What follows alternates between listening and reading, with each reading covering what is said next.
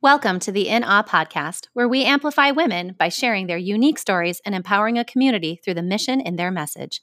I am your host, Sarah Johnson, a former school teacher and principal turned author and entrepreneur, living my own leap of faith on a mission to teach masses. Each week, we will feature stories from women who will leave us all in awe of their impact on our world. Welcome to our final episode of the Resilience series on the In Awe podcast. I am bringing to you a very special guest with a powerful story that inspires me deeply, and I know it will amaze you too. Dawn Myers is the school counselor at Spooner High School in northwestern Wisconsin. Dawn earned her Bachelor of Science in Psychology from the University of Wisconsin-Superior and her Master of Arts in Educational Psychology, Counseling, and Student Personnel Psychology from University of Minnesota-Twin Cities. She impacted lives at JFK High School in Bloomington, Minnesota, and for 12 years at Eagan High School in Eagan, Minnesota, before she and her husband decided to move their family back to northern Wisconsin to raise their children and make an impact where her roots grew deep. Dawn enjoys swimming, reading, playing card and board games with family in her free time. In this episode, Dawn shares how she was able to answer the call on her life to a career assisting students to develop their toolbox, enhanced by her own life experiences. As if growing up with high instances of adverse childhood experiences were not enough, Dawn also shares her incredible story as a survivor of suicide loss, taking over guardianship of her addicted adolescent brother, and how she came through the terrible grief of losing a brother killed in action in Iraq. I had the gift of witnessing Dawn's faithful and fearless leadership on the daily when we worked together. And I'm excited to regift her story for you today, knowing its amplification is absolutely meant to be. Her story shows us how we too can reach out in times of grief and learn to purpose our own pain to help others. I have long been in awe of Dawn's story, and I know for a fact that you will be too. Dawn, I am so excited to have you on the In Awe podcast. Welcome to the show. And for the listeners, I want to let you know that Dawn and I are face-to-face in the same room today, which is really exciting. Yes. We're doing a series on resilience. For the listeners, one thing that is important for you to know is that Dawn and I have worked together. So I have been able to watch her in her glory and her calling. And today you are in for a treat because you are going to hear a story of a woman who has risen from significant circumstances into a calling that impacts many. So without further ado, Dawn, would you give your current context to our listeners? Thank you so much for asking me to be part of this. I am excited to assist and share and just so proud of you. I am currently a high school counselor at Spooner High School in Spooner, Wisconsin. So working with 9th through 12th graders, there's about 360 of them, and all as children on various stages and growth and development and all the different areas. So really working with them on whatever it is they need to do. So because our listeners are going to be varied, some of them are going to have educational background and some aren't. You said that you work with about 360 students. You are the only counselor? Yes. All right.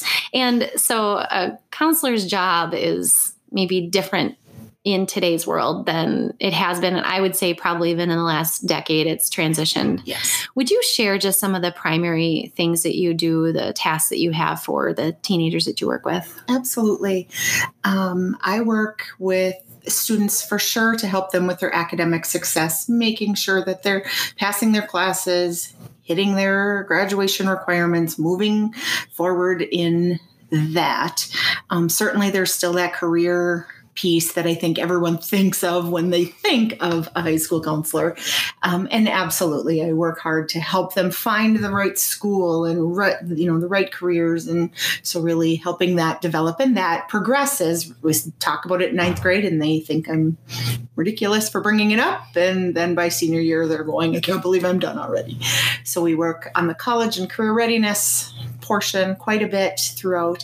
The majority of my day, though, really is spent on the mental health pieces with our adolescents. They're in school and they're having anxiety. And so working through that and helping build their toolbox so that they know how to handle all these just different stresses that they have in all of their areas of learning, really.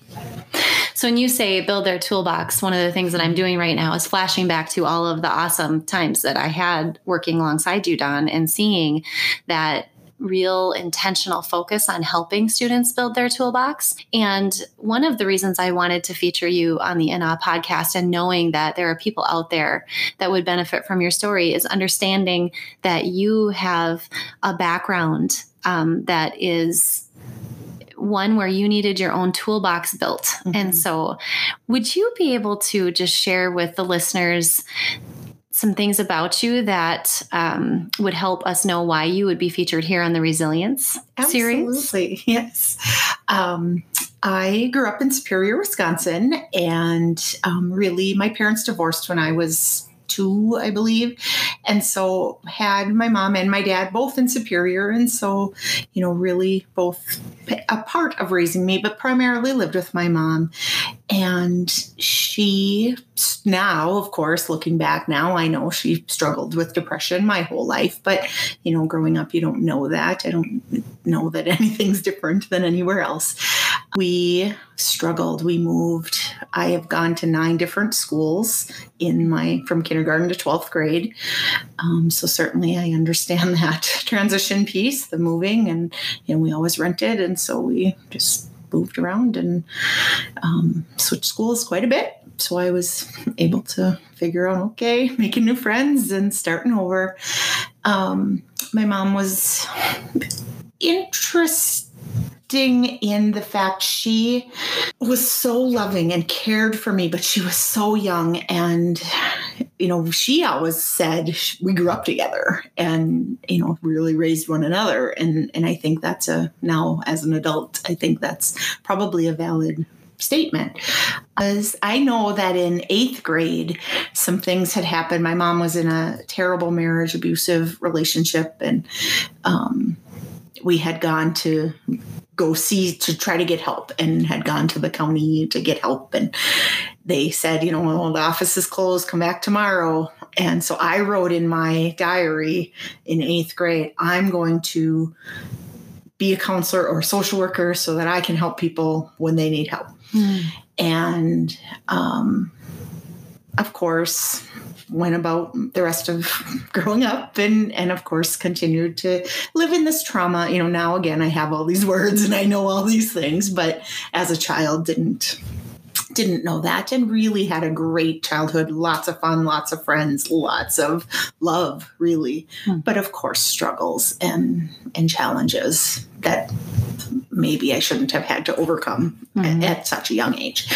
But then in 10th grade, in 10th grade, we wrote an autobiography, and I wrote in that autobiography, at that point, I already knew I wanted to be a counselor. And I am quite sure that if I could think back to that 10th grade girl, I just knew that I got things that other kids were going through. I was, you know, really, I could see my friends and I could relate to the different challenges that they had. And so, of course, I thought maybe I would be a school counselor, or maybe I'd be a community counselor. I didn't know. Mm-hmm. But growing up then, it's always kind of been there that I was going to do something and I think it does help that I have been through some things, and not that people who haven't aren't good counselors, because they are, but I just get some of the different struggles on a more personal level. So you built up your empathy pretty early. It sounds like you may have always had that level of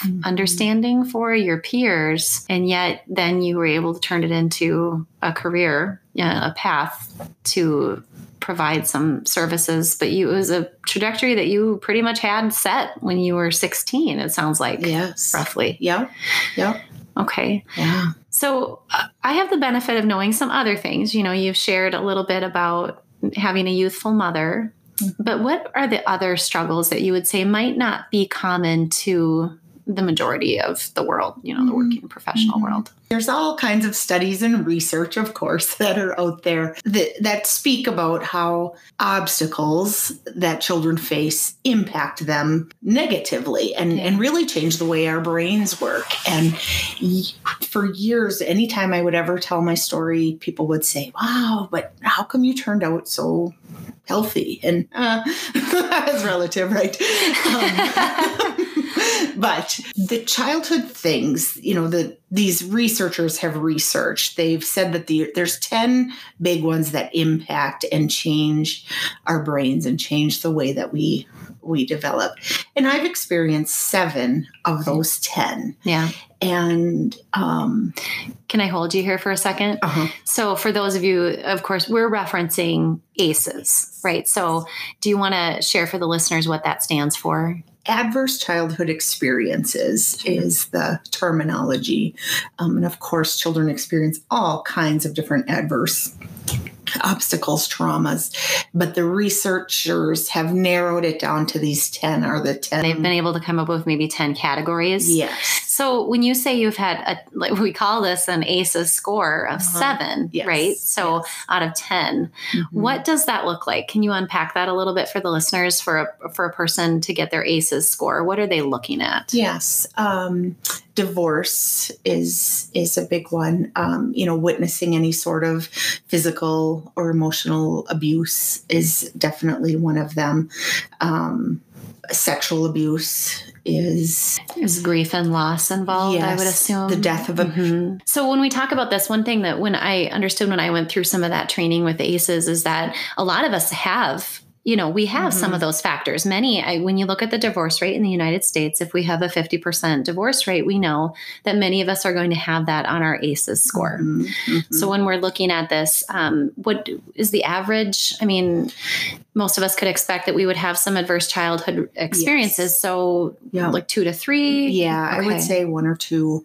The trouble is most people, if you have one, you've got a couple because maybe... because alcoholism and drug use is a part of that, you know, so a lot of times those lead to a divorce and, you know, so all of these things can lead to more. Okay. So yours is a higher score. You've got 7, and we don't need to get too personal here, but one factor about that is we talk about in education that if you have a high ACEs score, you have to have a high ability to be resilient. Yes. So can you speak to that a little bit? Yes, okay, absolutely.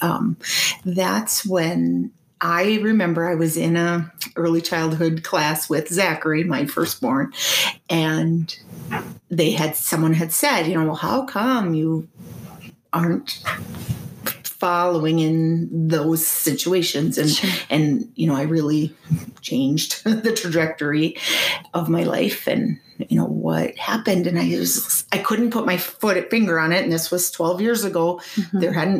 There maybe was this research. I didn't know it.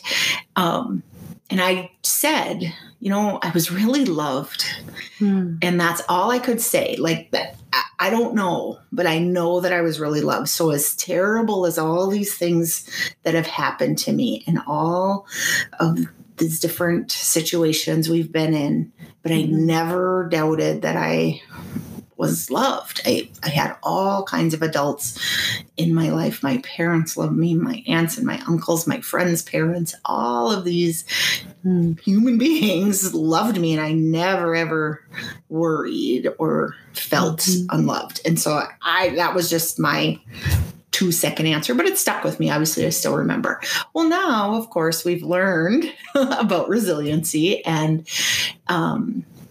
there's 14 resilience protective factors is what they're called. Sure. And they are things like my parents loved me, somebody in my family cared about how I was doing in school, and as a youth, people noticed that I was capable and could get things done, you know, so all of these things where people were pouring belief into me.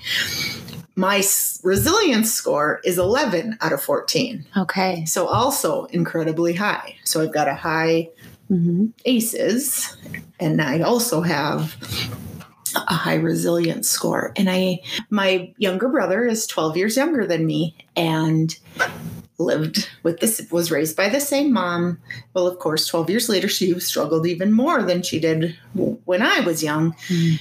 She was harder to love and she was harder to be around. And he didn't have as many other adults pouring into him and loving him and taking care of him. And he became harder to love and pushed people away too. Mm. And so his ACEs score is either the same or more than mine. And I know for a fact his resilience score is not nearly as high as mine because he doesn't have all of those same things that I had from the people around me. So you're able to see almost your family as this almost as a case study here with that research that you're doing for your own job. Yes. And it's such gold right here for our listeners, because whether you're in education or not, this impacts all of us. It's our own stories, but then it's also the people around us. And that is something that I do find really interesting, because we did have Jessica Johnson on our podcast in the same series of resilience. And she spoke to this as well, though we did not talk about the research the way we're doing it today,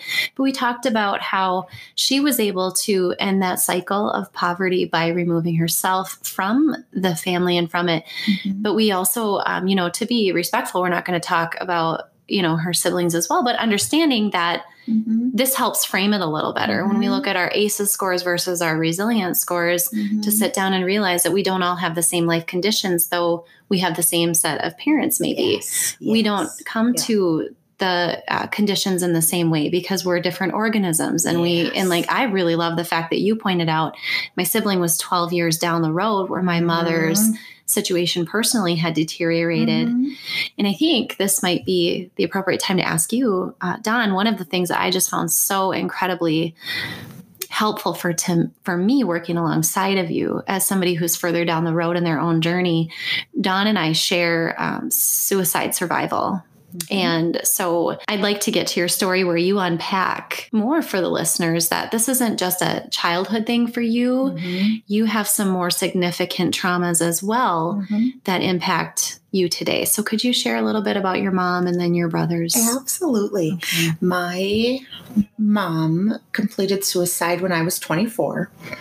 And so was grown up. I was 26. I apologize. Mm-hmm. Darren and I had been married for 2 years, but when my mom died, she left behind my 18-year-old brother and my 14-year-old brother, and so they were left parentless. Both of their fathers had passed away previously, and so of course the grief and the loss of my mom came at full force. And I didn't deal with it because I was busy. We got guardianship of this 14-year-old boy who I've already said already had some challenges because of his circumstances. And so now he's dealing with grief and I'm dealing with grief and none of us are dealing with grief. Sure. We're masking it and creating all these other things. But noteworthy that you're 26. Yes. And you're willing to take over guardianship of your 14-year-old brother. Let's point that out, because that's like one of the most challenging developmentally. We all know this. Yes. And your husband, your baby fresh husband, basically in this marriage is willing to go into this with you and say, let's do this. Mm-hmm. Absolutely. That's astonishing and inspiring on its own. Yes. Yes. And it wasn't without its challenges, but we did it together as a partnership. He didn't understand addiction at all. He hadn't been grown up in it and any of that. And so he really approached addiction like, just stop, knock it off, quit using drugs. Logically, and we all know that doesn't work with a 14-year-old especially. And so not only are you experiencing a significant loss of your mother, but you're saying that you took over guardianship of a 14-year-old and your brother already had some addiction. He did. Okay. Yes. Yep. And some mental health, depression and such. So he was struggling and he was doing his best to try to adjust to this new lifestyle, but we had taken him to across the state lines even and to a whole new city. But Darren and I worked together. We did some work, of course, through treatment centers and whatnot with my brother, but had found Families Anonymous, which was an organization that we really learn to say, okay, this is his addiction, this isn't ours, and we've got to let him be in his own addiction and not enable it, continue to enable that. And so it was a process of growth and development, but it, I really believed, is what kept us together and moving forward and learning as a couple. I mean, parenting is challenging anyway. Yes. And those teen years are exceptionally challenging. So you didn't even have the benefit of being the one to, you know, set the life path. You just, you own it. And so a lot of our listeners are going to be able to relate to that because they're foster parents or they're parents of adopted families. And so they're going to be able to relate to this. And I think it's really important what you said there is that you didn't try to go it alone and you started to be able to counsel through this and release some of that, because in our work and in my work with families, one of the hard things is that whether your child, your teenager is addicted or whether they're experimenting, all of that, you there's a natural progression that we've seen in how you handle your child making those choices. And one of the things that I've seen you do is refer parents to, you've kind of reached in this space, in this very dark and uncertain time in their lives. And you've said, hey, look, there is help. And so even if you're a parent listening and you're not sure, there are resources. So you found it through, what was the organization? It's Families Anonymous. So much like Alcoholics Anonymous or Narcotics Anonymous, it's for families of, and not even just drug addicts. It was, you know, any sort of behaviorally challenged, but it's for the parents of those children that are making destructive decisions, really. Yeah. So good. Yeah. It was wonderful for us. Yes. So that's one piece. You also mentioned your 18-year-old brother. Yes. Would you be willing to share with the listeners? I would love to. Adam was 18 when our mom died, and he finished high school in Superior, but then came to live with Darren and I right in June. So we had 6 months where he was not with us, but then he came to live with us. And he always wanted to be a Marine. From when he started third grade, he wanted to be a Marine. And when he went to enlist, they said, sorry, buddy, you've got to clean up your act, because he had made bad choices too and got in trouble. And so it took him 3 years to pay off his fines and clean up his record and that kind of thing. But he eventually got to live his dream and become a United States Marine. He wanted to be in infantry. Back when there was no war, he wanted to be in infantry. And once there was a war, he still wanted to be in infantry. So that was where he ended up and what he got to do. He got sent to Iraq, and he was killed by a roadside bomb in 2006. Well, Darren and I were the next of kin because he didn't have any living parents. And so we were his next of kin. And so we had that awful knock on the door when there were two Marines waiting to tell us that he was killed in Iraq. So again, dealing with, and this was 3 years after my mom. So I was starting to maybe process my mom's grief. But I was 6 months pregnant when I got the news about Adam. And so again, really put my defenses up and went into work mode and planned the funeral and did all the things and tried to help my little brother, who also was now grieving his brother. And so we again went into that mode of protection and not dealing. And so again, what I found with myself is it takes me a good 2 years to actually start the grieving process.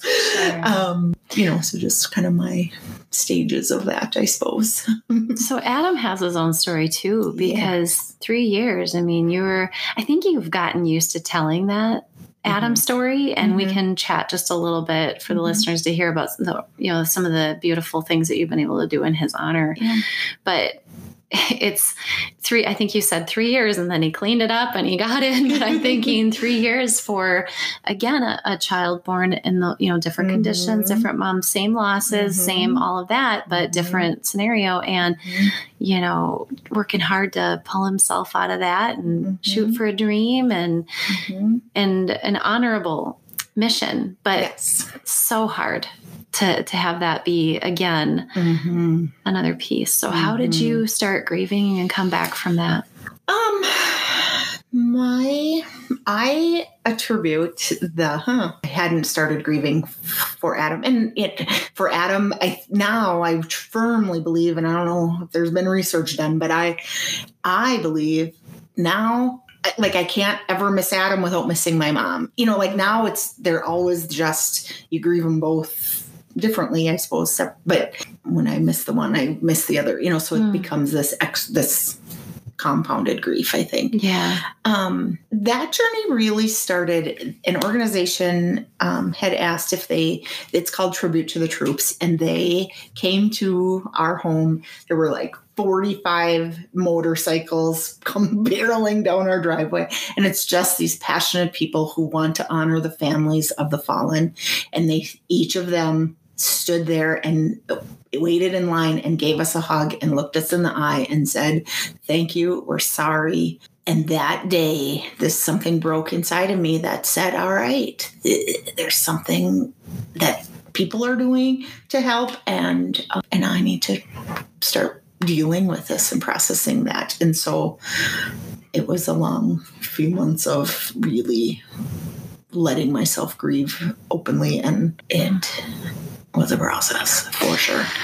Well, and again, just another trend, because what I'm hearing from you is that you are able to reach out and open up to a community when the time comes, instead of what is the alternative? We go into our coping mechanisms and we numb and we go into the pain, or we ignore the pain, but it catches up, and that's the hard work. That's the hard stuff, but that's what builds that resilience, is being able to face it, to name it, to reach out, to get that love again and support from a new community that understands it again, because you've had these varied experiences that just, you know, most of us could handle one of those, and yet here they're stacked.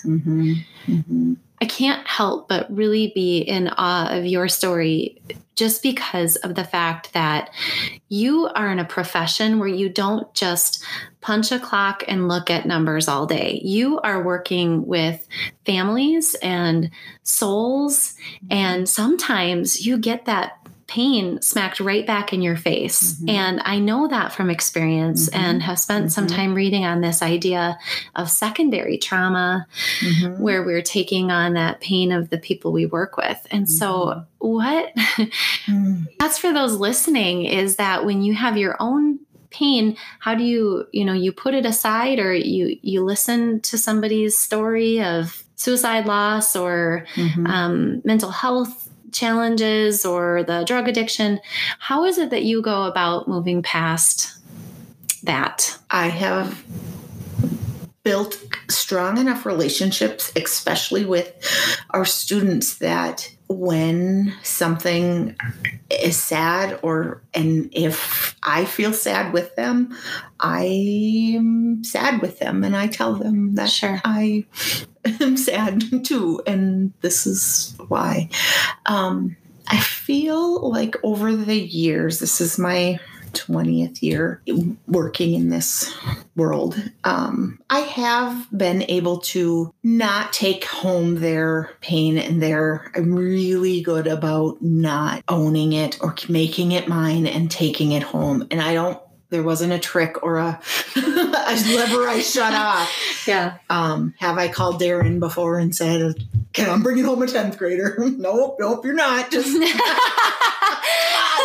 you know, so I have, you know, certainly there's always students that I have done more internalizing, but I really have been able to compartmentalize that. I don't know if that's the right word, but able to utilize a different source of strength. And then do I go home and cry to my best friend? And absolutely. But I use that toolbox of, and it's, for me, it's people, it's humans. It's, I need that connection. I need to process out loud and tell you every single bad thing that ever happened to me, but I don't want you to fix it. I don't want you to fix it because let me tell you everything.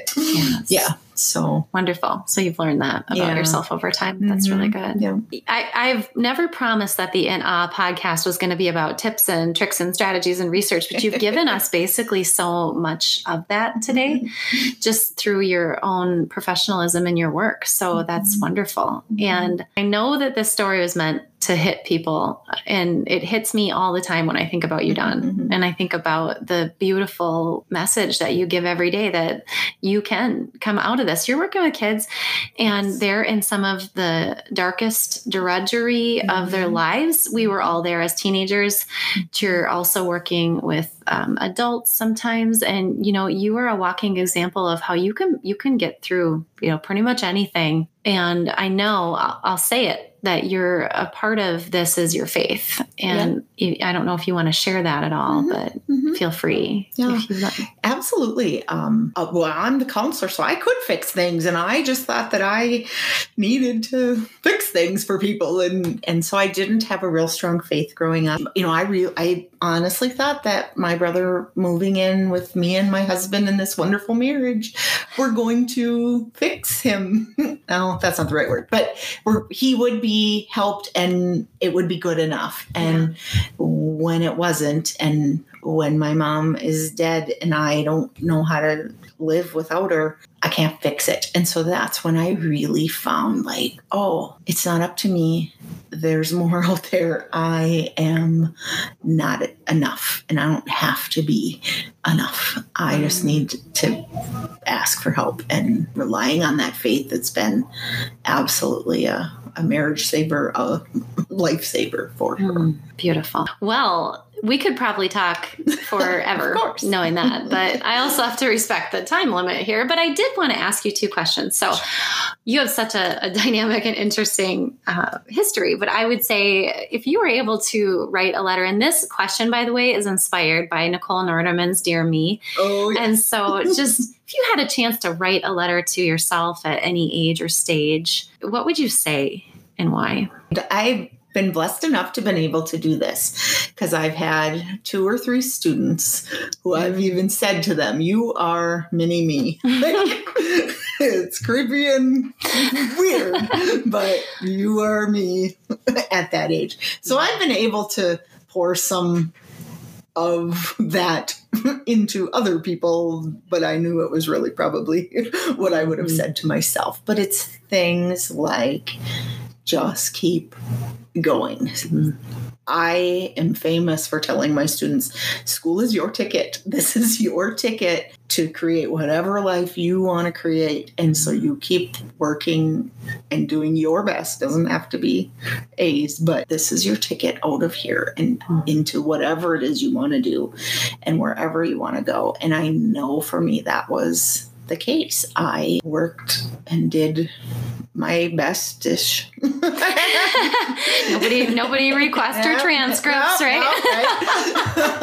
But I knew then that I could go and you know, I needed to leave town and get a degree. And it means something too, because so many of us, you know, we take that for granted. We take for granted that you have to, especially in the United States, you have to go to school, but you bring that authenticity to that message when you say, this is it, this is the ticket, it's the thing that's going to get you launched to the next thing, and this isn't your forever. So I get to make a choice for the first time in my whole life, and that's what's fun about working with those students. And it's hard on them. They never get to choose anything, and then now they have to choose, and but they get to choose, and I got to choose. Yes. And so I chose. Great choices. Yeah. Okay. So one more question, and you may not see yourself this way. You are absolutely an influential woman. I found that question kind of tripped some people up, but as an influential woman, what is it that you would say for any advice to those listening who may need to hear your voice out of that, to help them out of the pit and just rise up right now out of some challenging circumstances that they're finding themselves in? I hope and pray that somebody is connected to you, that you have a person, if not people, but at least a person, and rely on them, and don't worry about burdening them with all of your stuff. Because right now there's a lot of your stuff maybe in the relationship that you're giving, but all of my best girlfriends, my connections. Sometimes it's my junk, and then in 3 months it's going to be your junk. And that's what we just deal with at each time. And so rely on the people that you have.